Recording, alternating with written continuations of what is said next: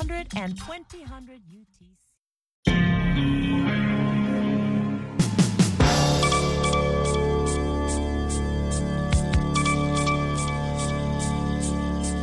Ni saa tatu kamili usiku kwa saa za Afrika Mashariki. Hii ni idhaa ya Kiswahili ya Sauti ya Amerika, VOA. Hizi ni habari za dunia zinasomwa kwako nami Mkamiti Kibayasi. Mahakama moja nchini Kenya imemwachilia huru mhubiri mmoja mwenye tabia yenye utata ambaye anadai anaweza kuwasaidia wanaondoa kupata mimba kwa njia ya maombi watoto wameujiza, ikielezea kuto kuwepo na ushahidi wa kutosha kwa waendesha mashtaka. Gilbert Deya, fundi mwashi aliyehamia London kutoka Kenya katikati ya miaka ya tisini, alituhumiwa kuiba watoto watano kati ya mwaka 1999 na 2004 ili kufutilia mbali madai yake. Hakimu mwandamizi Robinson Ondieki alimkuta hana hatia mwanamume huyo mwenye umri wa miaka 86 na kutoa maamuzi kwamba upande wa mashtaka haukuwasilisha ushahidi wa kutosha kumhusisha Dea na mashtaka hayo. Mhubiri huyo ambaye anaongoza Gilbert Dea Ministries alikuwa na makanisa katika miji ya London, Birmingham, Nottingham, Liverpool na Manchester. Alifukuzwa kutoka Uingereza ke, kwenda Kenya mwaka 2017 kufuatia mapambano ya kisheria ya mwongo mmoja ili kubaki Uingereza. Dea na mkewe Mary walidai kuwa maombi yao yanaweza kuona wanawake wasio na uwezo wa kushika mimba hata baada ya ukomo wa hedhi kupata mimba ndani ya kipindi cha miezi minne na bila kufanya tendo la ndoa. Vita vinavyoendelea kati ya jeshi la Sudan na wanamgambo nchini humo vimeiweka nchi hiyo katika hatari ya kushindwa kujilisha na kuwatumbukiza watu wengi katika hali mbaya sana ya njaa na umasikini, kulingana na ripoti ya shirika la habari la Reuters. Shirika hilo la Reuters limesema kucheleweshwa kwa upandaji mazao pia kunatokana na wakulima kushindwa kupata mkopo wowote kutoka benki na bei kubwa ya bidhaa kama vile mbolea na mafuta. Shirika hilo la habari limesema limezungumza na watu zaidi ya kumi na wawili wakiwemo wakulima, wataalam na wafanyakazi. Wakulima wanne, shirika la habari la Reuters limeripoti kuwa huenda wasiweze kupanda mazao yao kabla ya mvua kubwa ya mwezi huu. Wakulima hao pia walisema Sudan inaelekea kwenye baa la njaa licha ya uchambuzi wa Umoja wa Mataifa unaosema ni mapema mno kutoa utabiri wake. Unaendelea kusikiliza habari za dunia kutoka idhaa ya Kiswahili ya Sauti ya Amerika, VOA, ikitangaza kutoka hapa Washington DC. Mwaka elfu mbili ishirini na tatu hadi sasa haujawa mzuri kwa Afrika. Mgogoro uliozuka nchini Sudan umezidi kuongezeka katika Jamhuri ya Kidemokrasia ya Kongo na kuenea kusini kutoka Sahel. Hali hii mbaya ya hewa mara nyingi huhusishwa na mabadiliko ya hali ya hewa ambayo yamesababisha ukame mbaya pamoja na mafuriko katika maeneo kama Kenya na Sudan Kusini na kuongeza umasikini. Uchumi wa nchi nyingi za Afrika unakabiliwa na madeni makubwa, lakini mkuu wa Benki ya Maendeleo ya Afrika AfDB anapendekeza kuzingatia ahadi ya bara hilo, hususan jinsi ya kutumia vizuri mali zake kutokana na utajiri wake mkubwa wa maliasili hadi nguvu kazi yake kubwa ya vijana kupambana na mabadiliko ya hali ya hewa, kuwekeza katika maendeleo endelevu na uchumi wa kijani kukua. Maafisa wa Russia wamesema siku ya Jumatatu daraja muhimu linalounganisha Russia na Crimea liliharibiwa katika hali ya dharura ambayo ilisimamisha usafiri huku kukiwa na ripoti za milipuko. Daraja hilo linaunganisha mkoa wa Krasnodar wa Russia na Crimea, peninsula ya Ukraine. Russia ilitoa mwaka 2014 katika hatua ambayo haikutambuliwa na jumuiya ya kimataifa. Daraja hilo hutumika kama kiungo muhimu cha kupeleka wanajeshi wa Russia katika uvamizi wao wa Ukraine. Wizara ya uchukuzi ya Russia imesema katika mtandao wa Telegram kwamba kulikuwa na uharibifu wa barabara katika sehemu ya daraja hilo karibu na Crimea bila kuelezea chanzo zaidi. Mwisho wa habari za dunia. Naitwa Mkamiti Kibayasi. Sekunde chache utakuwa naye BMJ Muridhi katika kipindi cha Kwa Undani.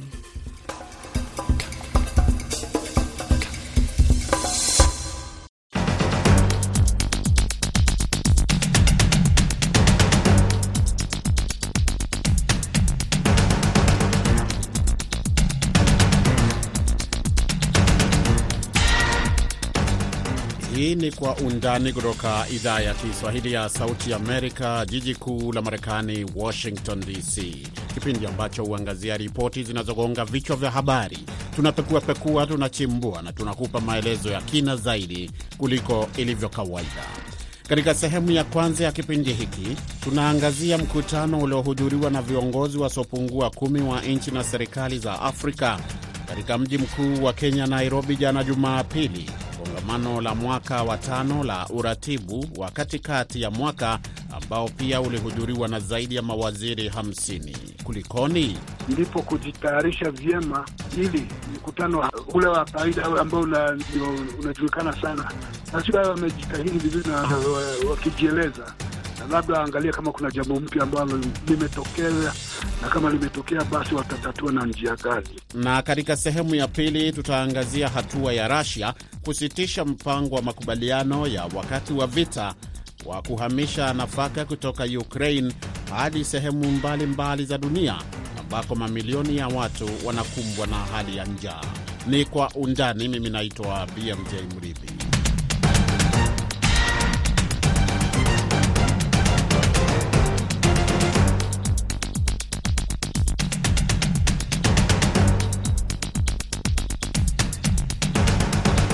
Nam, viongozi wasiopungua kumi wa nchi na serikali za Afrika walikutana mjini Nairobi jana Jumapili kwa kongamano la mwaka wa tano la uratibu wa katikati ya mwaka ambao pia ulihudhuriwa na zaidi ya mawaziri 50 wa mambo ya nje kutoka nchi wanachama wa umoja huo.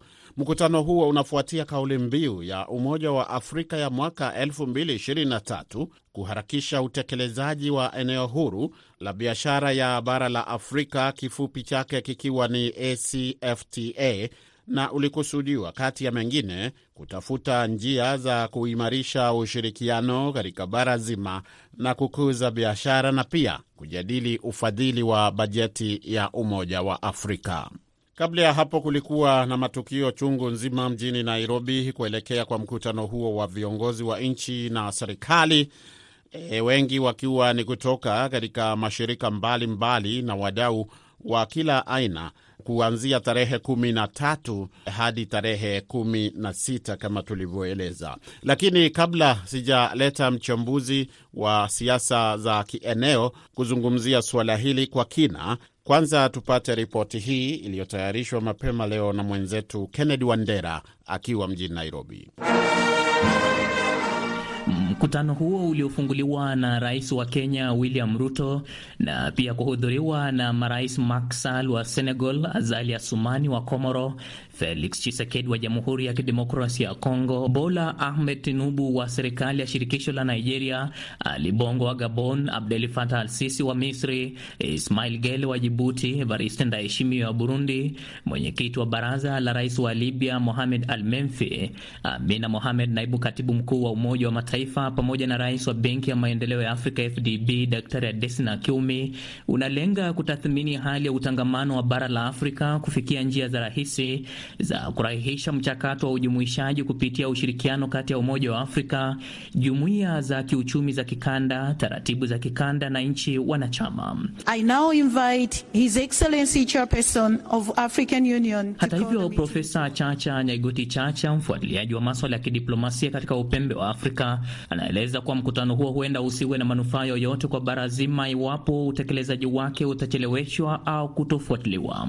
Kwa hivyo mazungumzo kama yaliyotokea Nairobi ni mazungumzo mwafaka, lakini ni mazungumzo ambayo bado yanaendelea na yatabaki kuwa mazungumzo kama hawana ari na nia ya kutekeleza kila maazimio ambayo wanakubali. Aidha, Profesa Chacha anaeleza kuwa kujikokota kwa utekelezaji wa maazimio ya mikutano sampuli hii ya marais na wakuu wa nchi na serikali kunatoa mwanya kwa bara la Afrika kubakia nyuma katika maendeleo ya ulimwengu.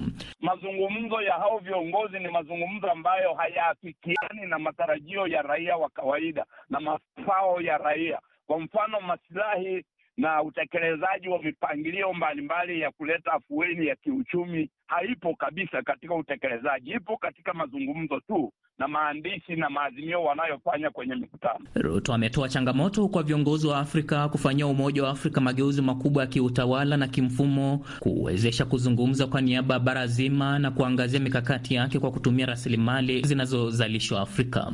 and the leadership that can project Africa's position much more clearly with a strong voice so that we can take our place in the community of nations. Amina Mohamed, naibu katibu mkuu wa Umoja wa Mataifa, ameeleza kuwa ikiwa suluhu la Kiafrika kwa changamoto na fursa za Kiafrika zitakuwa zaidi ya kauli mbiu, ni lazima Afrika iwe na sauti ya kusisitiza zaidi katika nchi ishirini zilizostawi na zinazoinukia kiviwanda maarufu kama G20. Ultimately, Excellencies, it is Africa's very dignity that is at stake for us and future generations. Kwa sasa mkutano wa siku nne wa mawaziri wa fedha, mipango ya kiuchumi na utangamano pamoja na magavana wa benki kuu, washirika wa maendeleo na sekta binafsi unaendelea wiki hii ili kubuni hatua za kuharakisha maendeleo na mkakati mpya wa uwekezaji na kupendekeza mifumo ya kitaasisi na sera ya ukuaji wa uchumi wa nchi wanachama wa Umoja wa Afrika.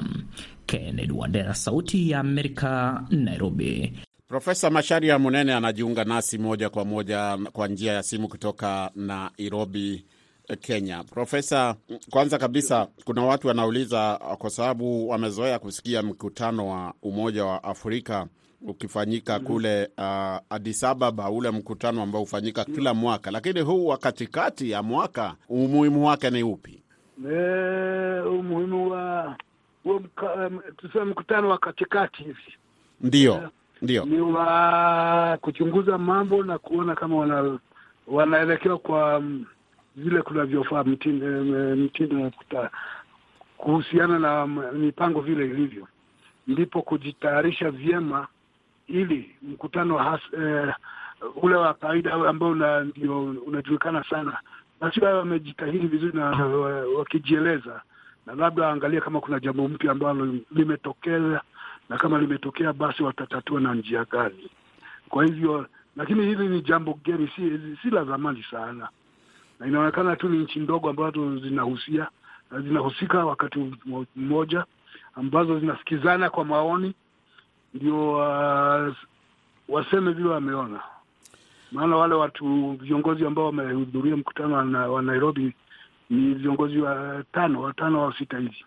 Uh, hao wengine hawakufika, hiyo basi inakuwa ni eh, mambo ingine, lakini madhumuni yake ni kujichunguza na kujitayarisha ili kueleza nini kinafanyika. Ikiwa kuna kasoro, basi warekebishe.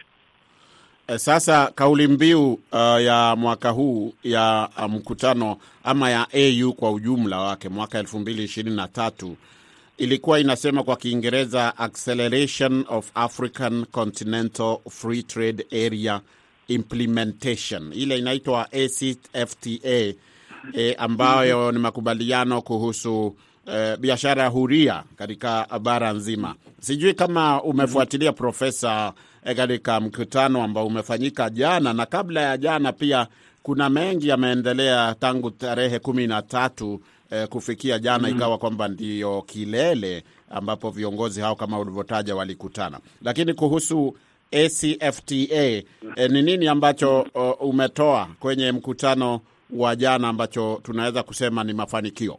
Unajua, kwanza walikuwa wametangaza nia ya, ya kurahisisha biashara na kushirikiana kwa njia za njia nyingi, na shida moja ambayo imekumba bara Afrika ni kuwa kuongea vizuri na kusema tutajaribu, tutajaribu, lakini kutekeleza kunakuwa shida.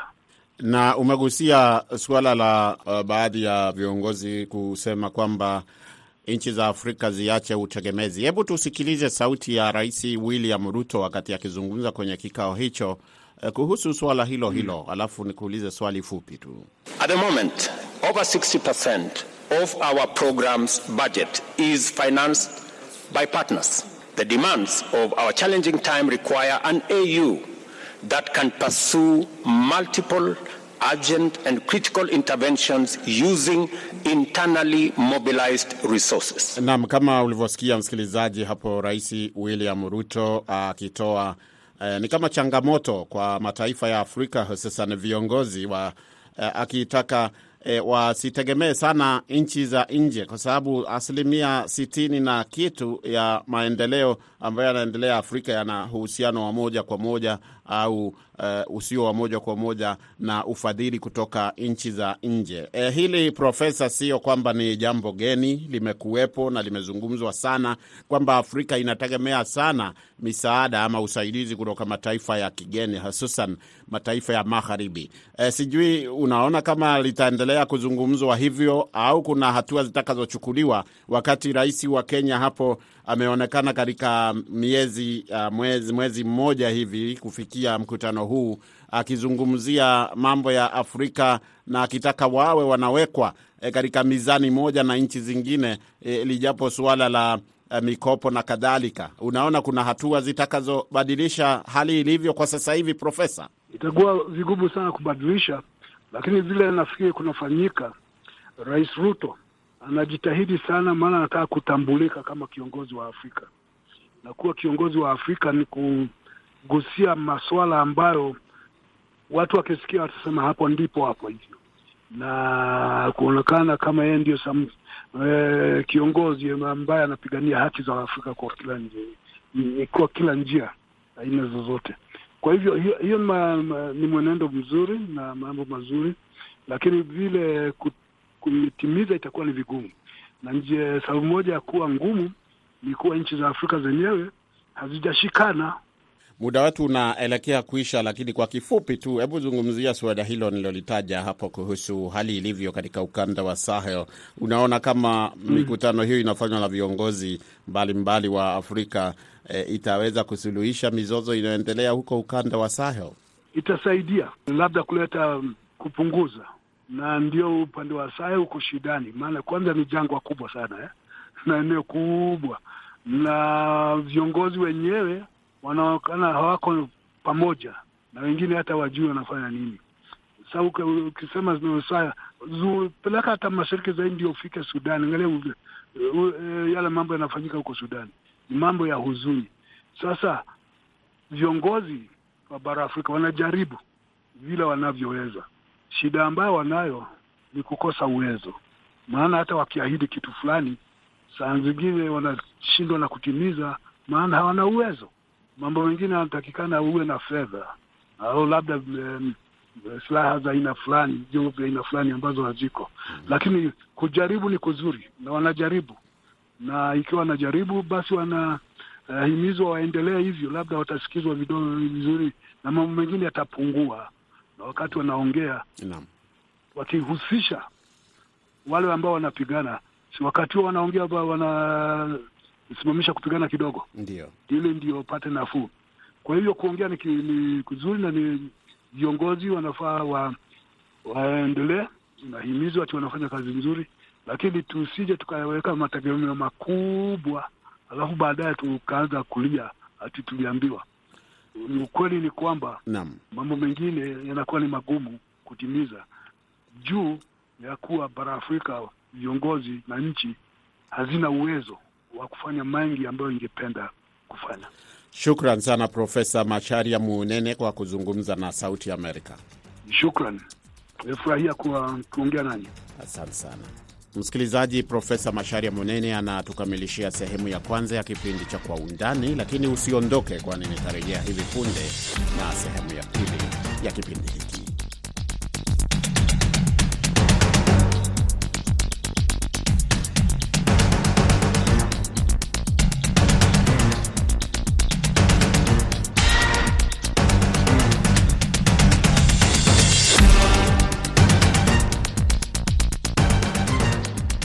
Karibu msikilizaji kwa sehemu ya pili ya kipindi cha Kwa Undani kutoka idhaa ya Kiswahili ya Sauti Amerika. Uko nami BMJ Mridhi nikiwa hapa Washington. Rusia imesitisha mpango wa makubaliano ya wakati wa vita ya kuhamisha nafaka kutoka Ukraini hadi sehemu za dunia ambapo mamilioni ya watu wanakabiliwa na hali ya njaa. Mpango wa nafaka wa Black Sea unaosimamiwa na Umoja wa Mataifa pamoja na Uturuki kufikia sasa umeruhusu tani milioni 36.2 za chakula kusafirishwa kutoka Ukraini tangu mwezi Agosti, zaidi ya nusu ya chakula hicho kikienda kwa nchi zinazoendelea zikiwemo zile za bara la Afrika na vilevile vile eneo la Mashariki ya Kati, kulingana na kituo cha uratibu wa pamoja uh, huko mjini Istanbul, Uturuki. Ukraini na Rusia zilitia saini makubaliano tofauti mnamo Julai mwaka 2022, moja ikifungua tena bandari tatu za Black Sea za Ukraine ambazo zilikuwa zimezuiliwa kwa miezi kadhaa kufuatia uvamizi wa Moscow. Nyingine iliwezesha usafirishaji wa chakula na mbolea ya Russia huku kukiwa na vikwazo vya nchi za magharibi, e, vikwazo hivyo vikielekezwa kwa Rusia. Nchi zote mbili ni wauzaji wakubwa wa ngano, mafuta ya alizeti na bidhaa zingine ambazo kule barani Afrika huwa zinauzwa kwa bei nafuu ikilinganishwa na kutoka maeneo mengine, na vilevile zinauzwa huko Mashariki ya Kati na sehemu za Asia, na wale wanakuwa pia ni wategemezi wakubwa zaidi wa bidhaa kama hizo hususan nafaka hizo tulizozizungumzia. Ukraine pia ni muuzaji mkubwa wa mahindi katika nchi za nje, Russia nayo ikiwa pia inauza mbolea kwa wingi kabisa. Sasa swali linaloulizwa hapa ni nani hasa anaweza kuelezwa kwamba ataathirika moja kwa moja na usitishwaji wa makubaliano haya? Kamati ya kimataifa ya uokoaji inauita mpango huo wa nafaka kuwa ni muhimu zaidi kwa nchi zipatazo 79 zenye watu milioni 349 takriban walio kwenye mstari wa mbele, lijapo suala la kuathirika kutokana na uhaba wa chakula. Swali litakalofuata bila shaka ni, ni kwa nini Russia imemaliza ama imesitisha mpango huo. Russia kati ya mengine imesema inataka kuondolewa kwa vikwazo vya benki yake ya kilimo na vilevile vile vizuizi au vikwazo vingine vya usafirishaji na pia bima ambayo Moscow inasisitiza kwamba uh, imetatiza pamoja na vikwazo hivyo mauzo yake ya bidhaa za kilimo. Na sasa mchambuzi wetu wa siasa za kimataifa Abdulahi Boru anajiunga nasi kwa njia ya simu akiwa hapa hapa mjini Washington DC. E, Boru, moja kwa moja uh, tuende ko, tuzungumzie suala hili uh, jinsi ambavyo uh, limeanza kupokelewa sasa hivi. Sijui kama umefuatilia, lakini athari zake zitakuwa ni zipi uh, uh, wakati moja kwa moja baada ya kusitishwa kwa makubaliano hayo ya usafirishaji wa nafaka? Hali hii itachangia kuwepo kwa upungufu wa nafaka katika baadhi ya mataifa barani Afrika na hata katika mataifa ya mashariki mwa kati na mataifa hususan mataifa ambayo huagiza nafaka zaidi. Ikitolea tu mfano, nchi ya Somalia inaagiza takriban um, uh, nafaka uh, uh, takriban nafaka zaidi ya tisini kwa mia ya vyakula ambavyo wanavyotaka kutoka mataifa ya nje. Iwapo mpango huu utasitishwa, basi mataifa kama Somalia, mataifa kama Ethiopia, mataifa kama Misri yatahangaika katika kujaribu kuwa na nafasi nzuri ya kuwa na chakula, ukizingatia kwamba mataifa ya Ukraine na nchi ya Russia ni baadhi ya mataifa ambayo yanazalisha nafaka zaidi, na ukizingatia zaidi kwamba mataifa mengi barani Afrika yanakumbwa na madeni ya nchi ya kimataifa. Kwa hiyo mambo haya matatu yakiungana yatasababisha mfumuko wa bei ambao uko juu tunavyozungumza sasa, ya pande zaidi. Kuna masharti ambayo uh, Moscow inasema sharti yatekelezwe kabla, iwapo uh, wataendelea na makubaliano haya, yaani eh, kama uh, muda wake utaongezewa. Sijui ni yapi ambayo unaona yanaweza kutekelezwa na ni yapi ambayo huenda watakuwa wanauliza tu, lakini hayawezi kutekelezwa. Mengi na hofia hayataweza kutekelezwa. Mshauri wa masuala ya usalama wa kitaifa nchini Marekani amesema kwamba wao wako tayari kwa hatua yoyote. Kwa mfano, Kuondolewa kwa baadhi ya vikwazo ni jambo ambalo litakuwa ni vigumu zaidi.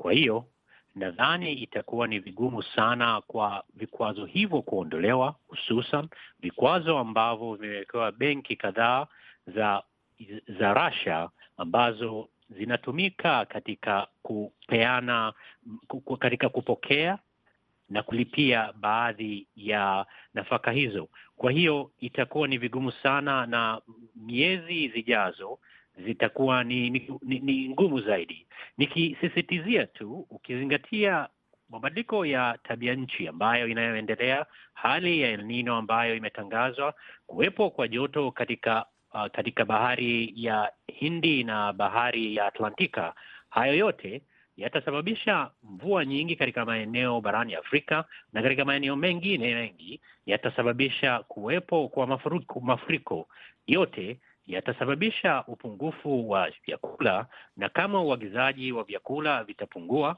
na katika baadhi ya maeneo barani Afrika wakati huu tunakaribia msimu wa kuvuna, msimu wa upanzi kama utatatizwa, pamoja na mabadiliko ya tabia nchi pamoja na vita yanavyoendelea katika kwa mfano nchi ya Sudan, hali hii yote itachangia kuwepo kwa upungufu au nafasi finyu ya kuwepo kwa nafaka na chakula kwa ujumla. Tukimalizia, Abdulahi, je, uh, yale ambayo yametufikisha hapa, kama unavyojua, wasikilizaji wanajua, ni vita hivyo vya Ukraine, eh, uvamizi wa Russia nchini Ukraine. Eh, lakini kuna mtu anaweza kujiuliza hii ama mpango huu kusitishwa au kuendelea kwake eh, kwa uh, Ukraine yenyewe eh, kuna lolote ambalo litabadilisha hali ilivyo katika vita hivyo? Itakuwa ni vigumu kuwa manabii, lakini hali ilivyo sasa, mkondo vita unavyochukua, wiki jana tu serikali ya Marekani ilituma mabomu ya rashasha, japo mataifa mengi yalipinga kwa kuwa wametia saini mkataba wa kusitishwa kutumika kwa mabomu hayo.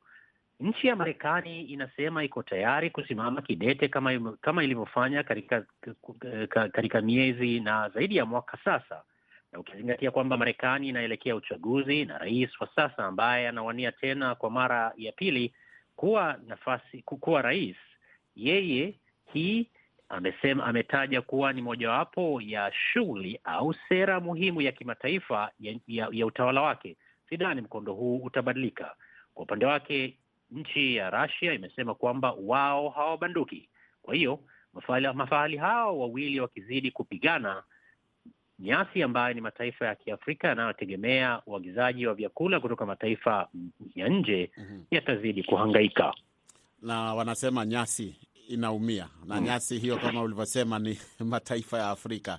Ni kushukuru sana Abdulahi Boru, mchambuzi wetu wa siasa za kimataifa. Labda kabla sijakuacha kwa sekunde chache tu, hata nusu dakika, e, unakumbuka kwamba kuna viongozi kutoka bara la Afrika ambao walisafiri wakaenda wakakutana na Volodymyr, rais wa Ukraine Volodymyr Zelensky, na kuna na wakaenda mpaka Russia e, wakazungumza na Vladimir Putin, rais wa nchi hiyo, na kitu ambacho moja ya Uh, ajenda kuu lilikuwa ni suala hili la nafaka na makubaliano haya. E, unadhani ni kwa nini kwa sekunde chache e, hawakufanikiwa? Sidhani kama wangefanikiwa. Ufanikishaji wa shughuli kama hizo inahitaji uzito mkubwa wa kisiasa na wa kidiplomasia. Mataifa ya Afrika hayo hawana, lakini kama hautajaribu hutajua. Wamejaribu na wameshindwa, na maisha sasa ni kujipanga. Shukran sana Abdulahi Boru, mchambuzi wetu wa siasa za kimataifa, kwa kuzungumza na Sauti Amerika. Asante msikilizaji. Abdulahi Boru anatukamilishia sehemu ya pili, na hivyo basi kipindi kizima hiki cha Kwa Undani, kwa niaba ya wote waliokifanikisha, msimamizi amekuwa ni Meri Mgawe, mwelekezi Aida Isa, mimi naitwa BMJ Mridhi. Tuonane wakati mwingine, panapo majaliwa.